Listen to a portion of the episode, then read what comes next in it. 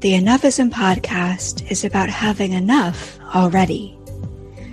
In the words of renowned British therapist Marissa Peer, quote, You must say, I am enough constantly. Say it out loud. Say it with feeling. Say it like you mean it. And say it over and over again. And do so for weeks until it sinks in and replaces the feeling that you are not enough, which may be holding you back. End quote.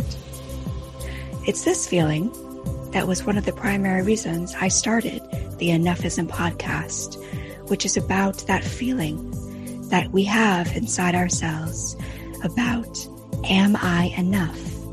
Do I have enough? Can I be enough? I learned about Marissa Peer from our guest today, Anne Muletower, host of the Out of the Clouds podcast, which is a really cool show about the intersection of mindfulness and business.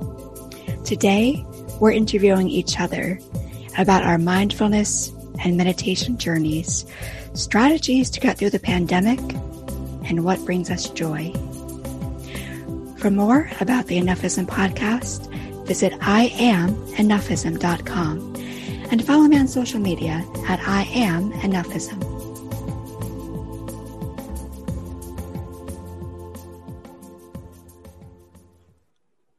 Hello and welcome to the Enoughism podcast. I'm Eugen Bond, a minimalist who wants more. I'm here with Anne Muletower from a podcast called Out of the Clouds. Anne, you are a fashion executive turned meditation teacher living at the crossroads of business and mindfulness. Welcome. And how has this experience helped you grow and better serve the meditation community? So, thanks for having me first. Thank you so much for this intro. That's a good question. I am just at the start of my journey as a meditation teacher. I am just about to finish and graduate with the MMTCP, which is a bit of a mouthful, Mindfulness and Meditation Teacher Training Program with Tara Brach and Jack Kornfield. So at this point in time, the community that I'm serving is mostly a business community that wants to get into meditation and mindfulness. And thankfully, because I spent around 20 years working in and around retail, PR, wholesale, and then getting into communications, uh, global comms, etc. I have significant expertise or experience in managing teams and also communications in general. The I like to say the good, the bad, and the ugly, the stuff that works and the stuff that doesn't work, and um, and so it is an interesting exploration for me to actually bring those two sides of my life that look like they should be far apart and finding a common ground and see how it could make things better for myself and everyone else. Yeah, and I think they're actually very closely related. I know many people, for example, with an entrepreneurial mindset might think, oh, meditation, mindfulness, that's way beyond the scope of what we do. This is business, this is hard skills but there's a lot of analysis. I think soft skills are very much hard skills. I agree. Um, what is the typical business minded person looking for when they want to expand their mindfulness experience and skill set? I, I can't speak for individuals because at this point in time, what I tend to do is I go to a corporation, a company, and I explain the benefits that meditation and mindfulness can have on people in general. And if that seems of interest to them, I offer them a six to eight week course to do introduction to meditation and mindfulness. And making this a curriculum, something that we can build upon on a weekly basis, gives everyone a chance to have a taster of the various practices available the one large misconception for people who are outside of meditation and mindfulness is that there's only one kind of meditation. And obviously, as you know, that's not the case. and not everybody's suited to the same thing. And yes. what works for me may not work at all for someone else. And as I started to teach, for example, what I noticed is, for example, restlessness could be very prominent in some people who are a lot more active. Particularly, there were a couple of students of mine who were um, athletes. And we found that it was much better for them to actually spend the hour and a half of our course for them to be standing for most of it. And standing meditation works as well as seated meditation. So, working with individuals or companies and people who are interested in experiencing a panel of practices so that they can tap into what suits them over time. And then hopefully, what I'm guessing that could happen is either they'll come back to me or they'll go and follow their instinct and go and try out other teachers and deepen their practice in, in that way. Yeah, so you're kind of like the springboard for the rest of their journey. And even sitting versus standing, it's a very simple shift, but that can be enough to help people kind of get into the right mindset. I know your philosophy from listening to your podcast about meditation is that meditation is actually plural. It should be more about meditations. Talk a little bit about that. I find that very interesting. Sure. So I got into meditation completely randomly twice. the first the first time actually it was I got a book after getting a recommendation from a friend of mine and she used to work with the founder of a big company called Net-a-Porter.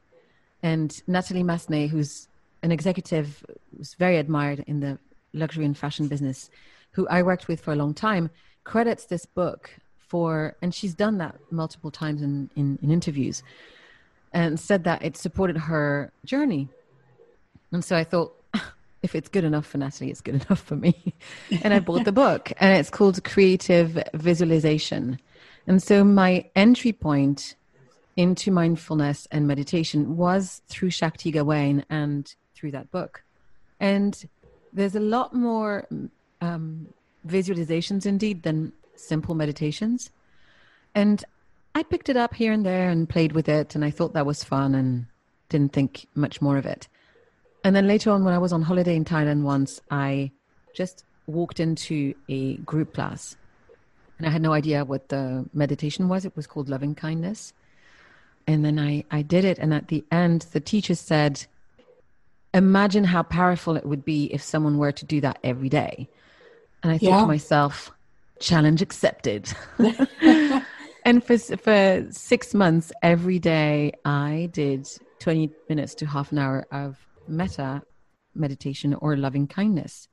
Wow. every um, day for six months.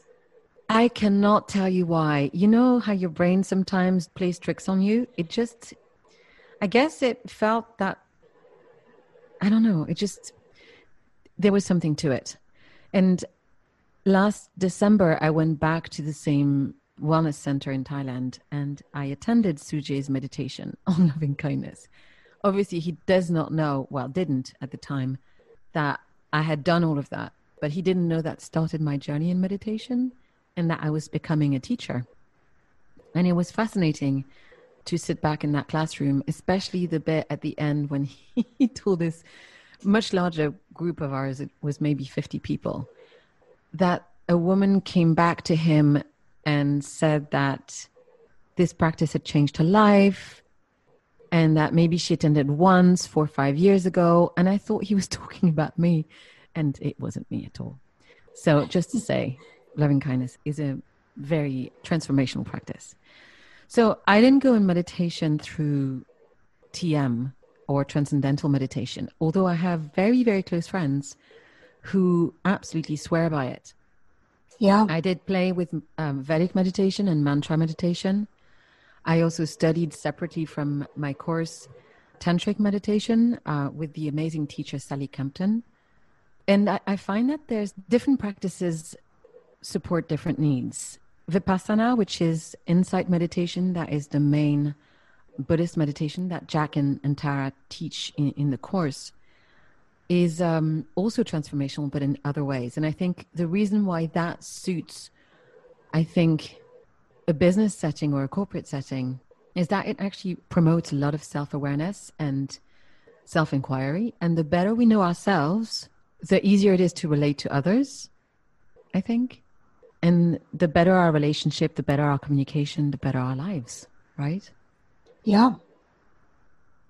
I think that one of the best things I've ever heard anyone say is you don't meditate to get good at meditation, you meditate to get good at life. So I kind of try to remember that and not take myself I love that. seriously. Yeah. I kind of had this mini realization while you were speaking. I'm, I think of kind of that fashion meditation intersection, and you're talking about how there's so many different styles of meditation and I, I start thinking about how there's so many different styles of clothing and just like you choose different articles of clothing to kind of represent your fashion sense and how you want to present yourself to the world. It's kind of like in a way you're trying to figure out what kind of meditation style works the best with your personality and where you are in your life to best present yourself to the world. Yeah and it's finding something that meets your needs. But as we know, as human beings, we do evolve. And so I can tell you that my own practice during, since the beginning of the pandemic, I've tried to follow my instinct and see what it is that I needed. And I focused a lot initially on mindfulness of breath. Breath is an entry point into our nervous system. The, depending on how deep or shallow we are and where we breathe from, it gives us a sense of, of how we feel, what state we're in.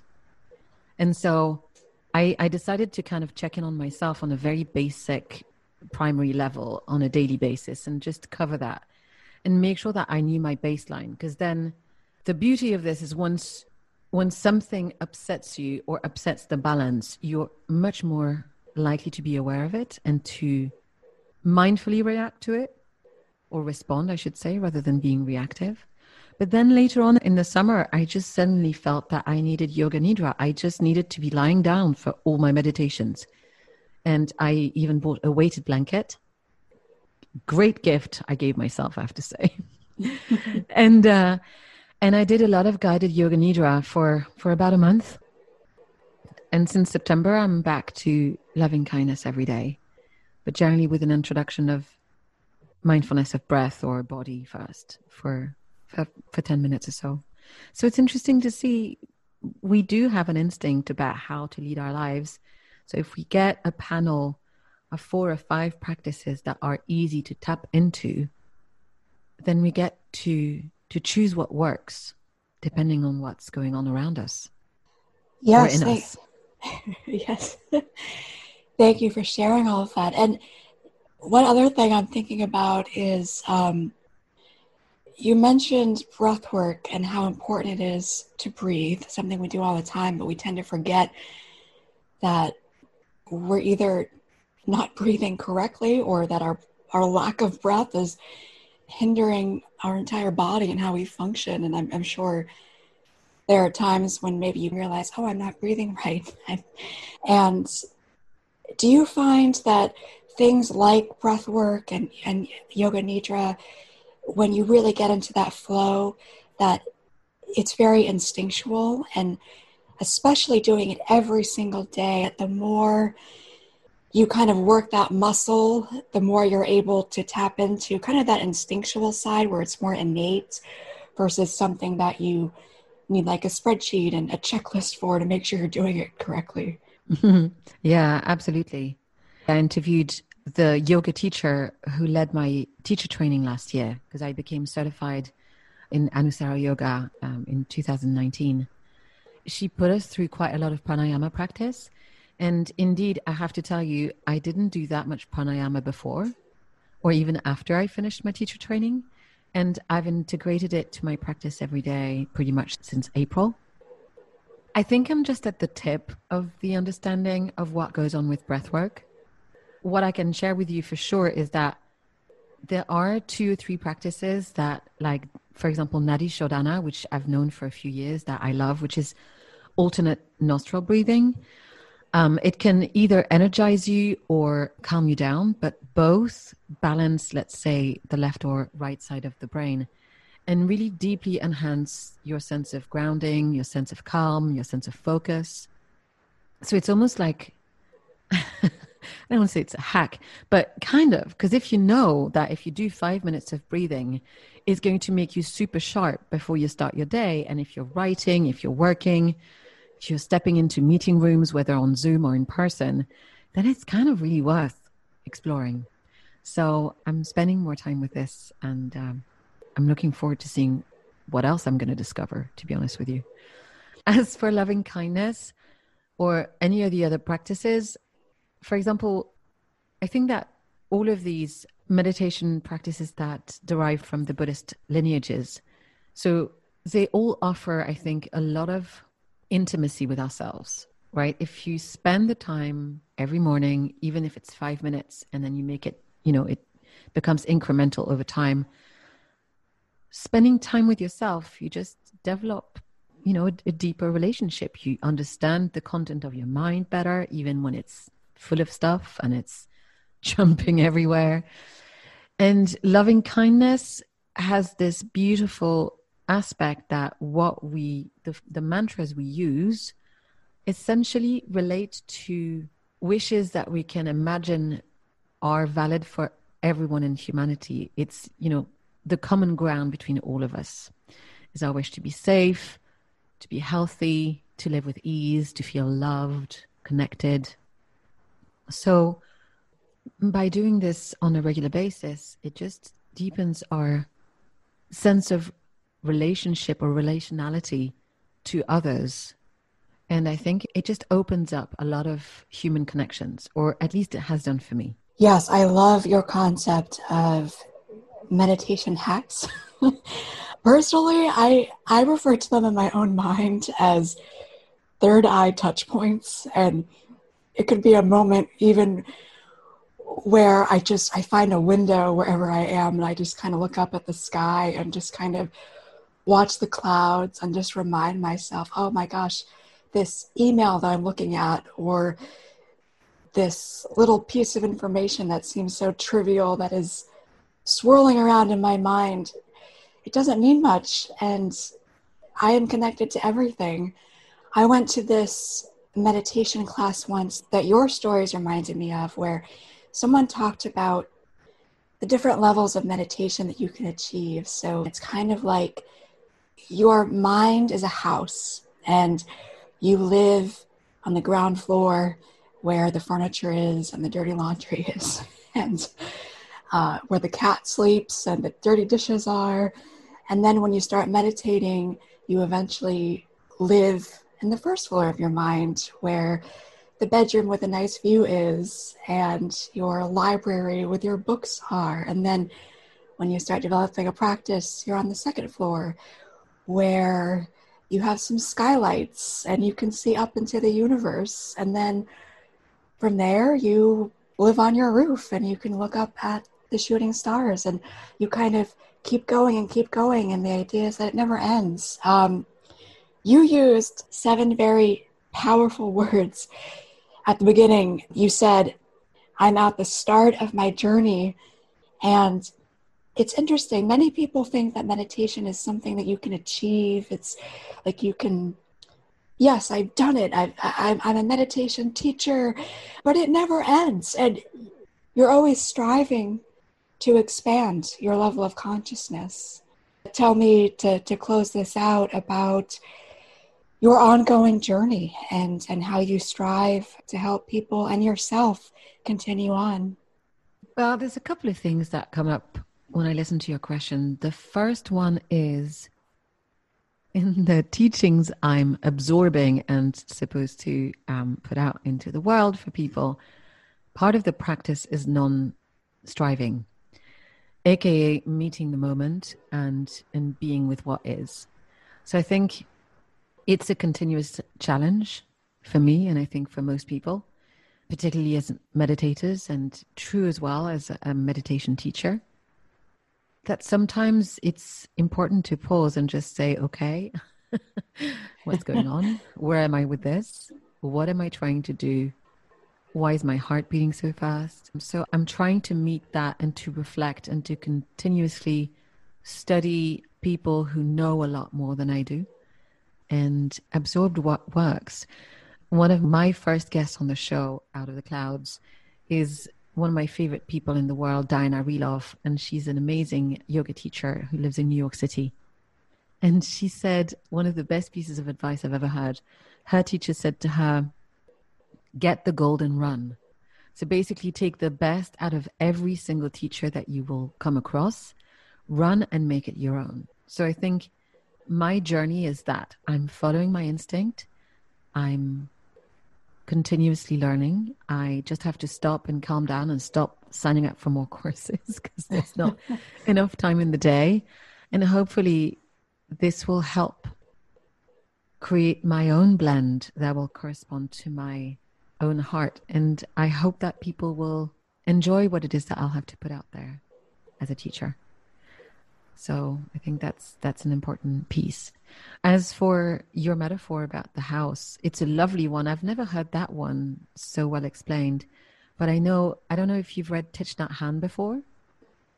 I have, yes. He's an amazing um, teacher and writer, but in his book, The Art of Communicating, I can't remember exactly how it goes, but he basically says it's hard to meditate at first because it's like coming home only that you haven't been home for a long time. So it's a bit messy. Like yes. there's cobwebs and it's, you know, there's dust everywhere. And and it's okay. It's just you you need to learn to come home. And I think that's the bit that I enjoy the most about what I've discovered so far in my journey to meditation is that knowing that when I sit or if I choose to lie down, that it feels like a coming home. That's a really beautiful way to state it. And especially the last year when this pandemic, many people live their lives afraid of coming home. They distract themselves. Quarantine and lockdown, for example, has forced many people to literally be in their home, but also to really sit with themselves and sit with their life choices and reassess and reflect. So I think many people are starting to do that groundwork just kind of by default. I know my first meditation class, I sat in a room for like four hours in a yoga studio. It was a beautiful summer day, and I was kicking myself because I wanted to be outside and I could not quiet my mind. I was going to the four corners of, of just weirdness and sadness and that stupid thing I said in third grade suddenly was at the forefront of my mind you know that that kind of mental flow that kind of drives you insane and for me it's it's been just about getting into that groove and finding different techniques like the ones that you've been talking about that just resonate certain styles of yoga don't resonate my favorite style of yoga is um I'm forgetting the name. The one where you just lie down with pillows and blankets. What is that one? Oh, called? restorative. Thank you. yes. Oh, it's blissful. Restorative, restorative. yoga. I go mm. into the deepest trances. I'm bugging out in the middle of these yoga studios surrounded by people. And I mean, I'm seeing colors and shapes and and I'm thinking to myself, oh my gosh, I've I found the meditation hack because it's like I'm cheating. I'm just I'm lying here on the ground with a cloth covering my eyes, covered in blankets. Um, I because I, feel like isn't meditation supposed to be work? And you're putting an energy into it. And that is personally what resonates with me. But um but i know I, I think i think people listening to this too especially if you're exploring meditation for the first time or you're kind of early on in your journey um I think it's really important to just find what resonates. Just like yoga classes, hot yoga, I love it. Baptiste yoga, I love it. Um, the kind of yoga where you have to stay in the pose for a very long time because pain is beauty, not for me. but I know other people that might be their jam. So that's just a little more about my journey. So, what has worked for you during the time of the pandemic? if you could pick one practice that, because I know we're not out of it yet, despite the vaccine arriving very soon, and um, putting myself in the shoes of, of other listeners and and thinking about needing more support over the, the next few weeks and months, what what do you think has been the most helpful to you in, in your practice? Yes, that's a great question. So this is what works for me. In the morning, I call it in my mind my power hour. And it's one hour of my morning where I start when I'm laying in bed and I first open my eyes and I'm kind of in that beautiful dreamlike state where the world isn't quite real yet. And as I'm waking up, I make it a very conscious choice, and it is a choice to bring positivity into my life. So I've been doing a lot of work with affirmations, things like I am strong, I am powerful, I am appreciated, I am loving, I am loved. So I start with those, you know, kind of mudras, if you will, that I also use when I meditate. If I'm not sure what to meditate on or focus on, I always turn to mudras first. And and I do that for maybe five, ten minutes. And then the next thing that I do is I think about maybe two or three things that I want to achieve or things along my journey in life that I want to point myself towards continuously. So whether that's a goal like living on the beach with a dog, or it's writing a book that takes off. And I put myself in the frame of mind like, I've already achieved it. It is done. Those are three words that I say to myself. And so I imagined, wow, uh, a million people bought my book today. And I try to make it not too grandiose, where I mean, that's still grandiose, but I try to make it something where it, it's feasible.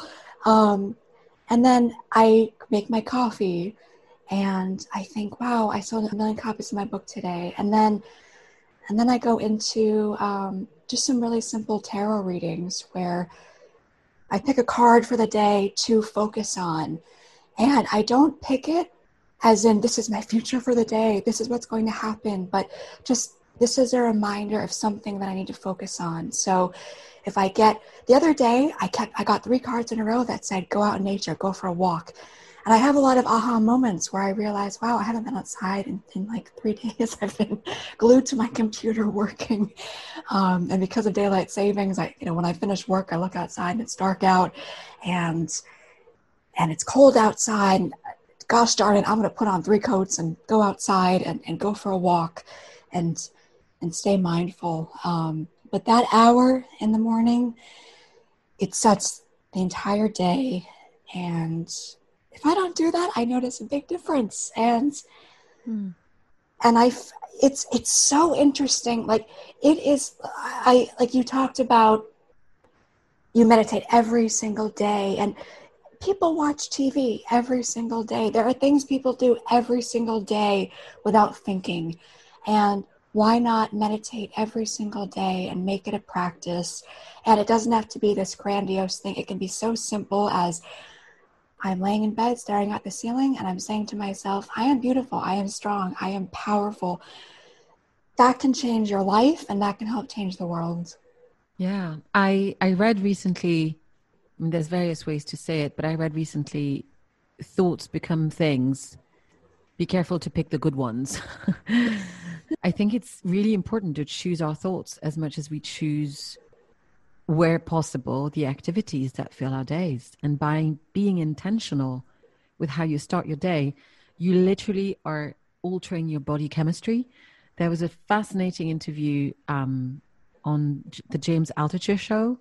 Super geeky, so lots of uh, lots of scientific background, explaining why creating a mindful ritual every morning and, and doing X amount of tasks actually helps a, a, number of biochemicals to be released in the body and just sort of flood you with, with positivity because you've achieved um, goals that you've set yourself. So I, I applaud you. Uh, creating a, a morning ritual like this is, is super strong. And I wonder, have you heard of the the psychologist uh, Marissa Peer? I have not, no. Ooh, you should definitely look her up. So she's, I will. Um, yes, she's very bossy. I want to say she's British. I love. I love her already. she's been voted by multiple publications as one of the the, the best psychologists in, in the UK. And she has several meditation programs on affirmations, particularly for morning. And I don't subscribe or do everything she says, although I do really appreciate the way that she explains how our mind works. And again, it's about, you know, being mindful of our thoughts. So meditation helps us get more self awareness. And once you realize the content of your thoughts, you can then transition and listen to someone like Marisa and be more directive as to how to tell our minds things that actually help us achieve stuff. Um, let's say that we have some ingrained systems dating back millions of years, no, 100,000 years, that can sort of get in the way our limbic brain is, is what I'm referring to. So there's some other really interesting teachers out there that help us get into the action mode after we've gone through the self-awareness mode. Yes, and I I love going down that rabbit hole, especially with social media. It's really easy to kind of tap into that community. I actually don't spend that much time on it whatsoever. Oh, that's probably for the best. what yeah. about you? You spend a lot of time on social? No, I, am so bad at all this stuff. Um, I focus more on creating the content versus promoting it. I kind of think if it's good, people will find it. Um, sure. We, we live in this world where everyone is blasting you with buy this, do this, this will change your life. Uh, and I don't think the world needs more of that. One of the reasons why I wanted to do a mindfulness podcast is to kind of cut through the noise and um, help people get back to basics and not have all of that external static kind of floating around in your mind with all the stimulation with everything. Yeah, I agree with that. I listen, I appreciate the connection that I get through social media, especially since I've lived in so many different places around the world. So, you know, it's useful for sure. Um, but I think at some point it's good to let it go and just focus on real life stuff. Yes, you are more than your hashtags and your tweets and your retweets and all that stuff. your, your yeah. life is more important. Yeah. Definitely. Maybe I can ask you what I ask on my podcast as a generally as a last question. Sure. What brings you happiness? Oh, what brings me happiness is simplicity. Sitting outside looking up at the sky with a cup of tea, just feeling connected to everything. That feeling when you look up at the stars, that brings me happiness, knowing that my ancestors and everyone's ancestors have looked up at the sky and wondered, what is it up there? What are we all connected to? Um, looking up at little balls of light, some of which may have exploded like, you know, two bazillion light years ago. That fascinates me. You know, I, I went to this planetarium once and they did this exhibit where they talked about the naming of the stars and what they're made up of and how long ago they were created. And it just blew my mind because I'm thinking, wow, we're so insistent as a society, especially a scientific community, of labeling everything. And does it really matter what chemical compounds this star is made up of and who named it and what coordinates of the galaxy it exists in? I'm more fascinated with how the heck did it get there in the first place? and and how did we get here? And it sounds bizarre, but that's the contents of my brain and why I started a podcast. But when you look down at your hands and your fingers and your toes, what brings me happiness is thinking about, wow, these parts of my body used to be in the stars and in the galaxies and and I don't exactly know how that happened and no one really knows but what brings me happiness is just keeping that curiosity and that wanderlust at the forefront of everything that you do, not being afraid to ask questions. I know you mentioned something that resonated with me that I think we definitely have in common, which is you want to surround yourself with people who know more than you. And that takes a lot of boldness. Not everyone wants to do that. Some people, they want to be the big fish in the small pond. Otherwise, it's scary because you're tapping into that kind of unknown part of yourself. And I'm unafraid to do that. And I think a lot of people in the meditation community, they're unafraid to be vulnerable. They're unafraid to put themselves out there because meditating that's putting yourself out there in the most vulnerable way possible because you have to sit with your own thoughts and be at peace. And that's a journey that I'm never stopping. There's no end in sight. Um, you keep going and you keep rising above and you keep asking questions and you keep looking up at the stars. Mm. Yeah, that's beautiful. That was a long winded answer of um, I'm but curious. that was great. that was lovely.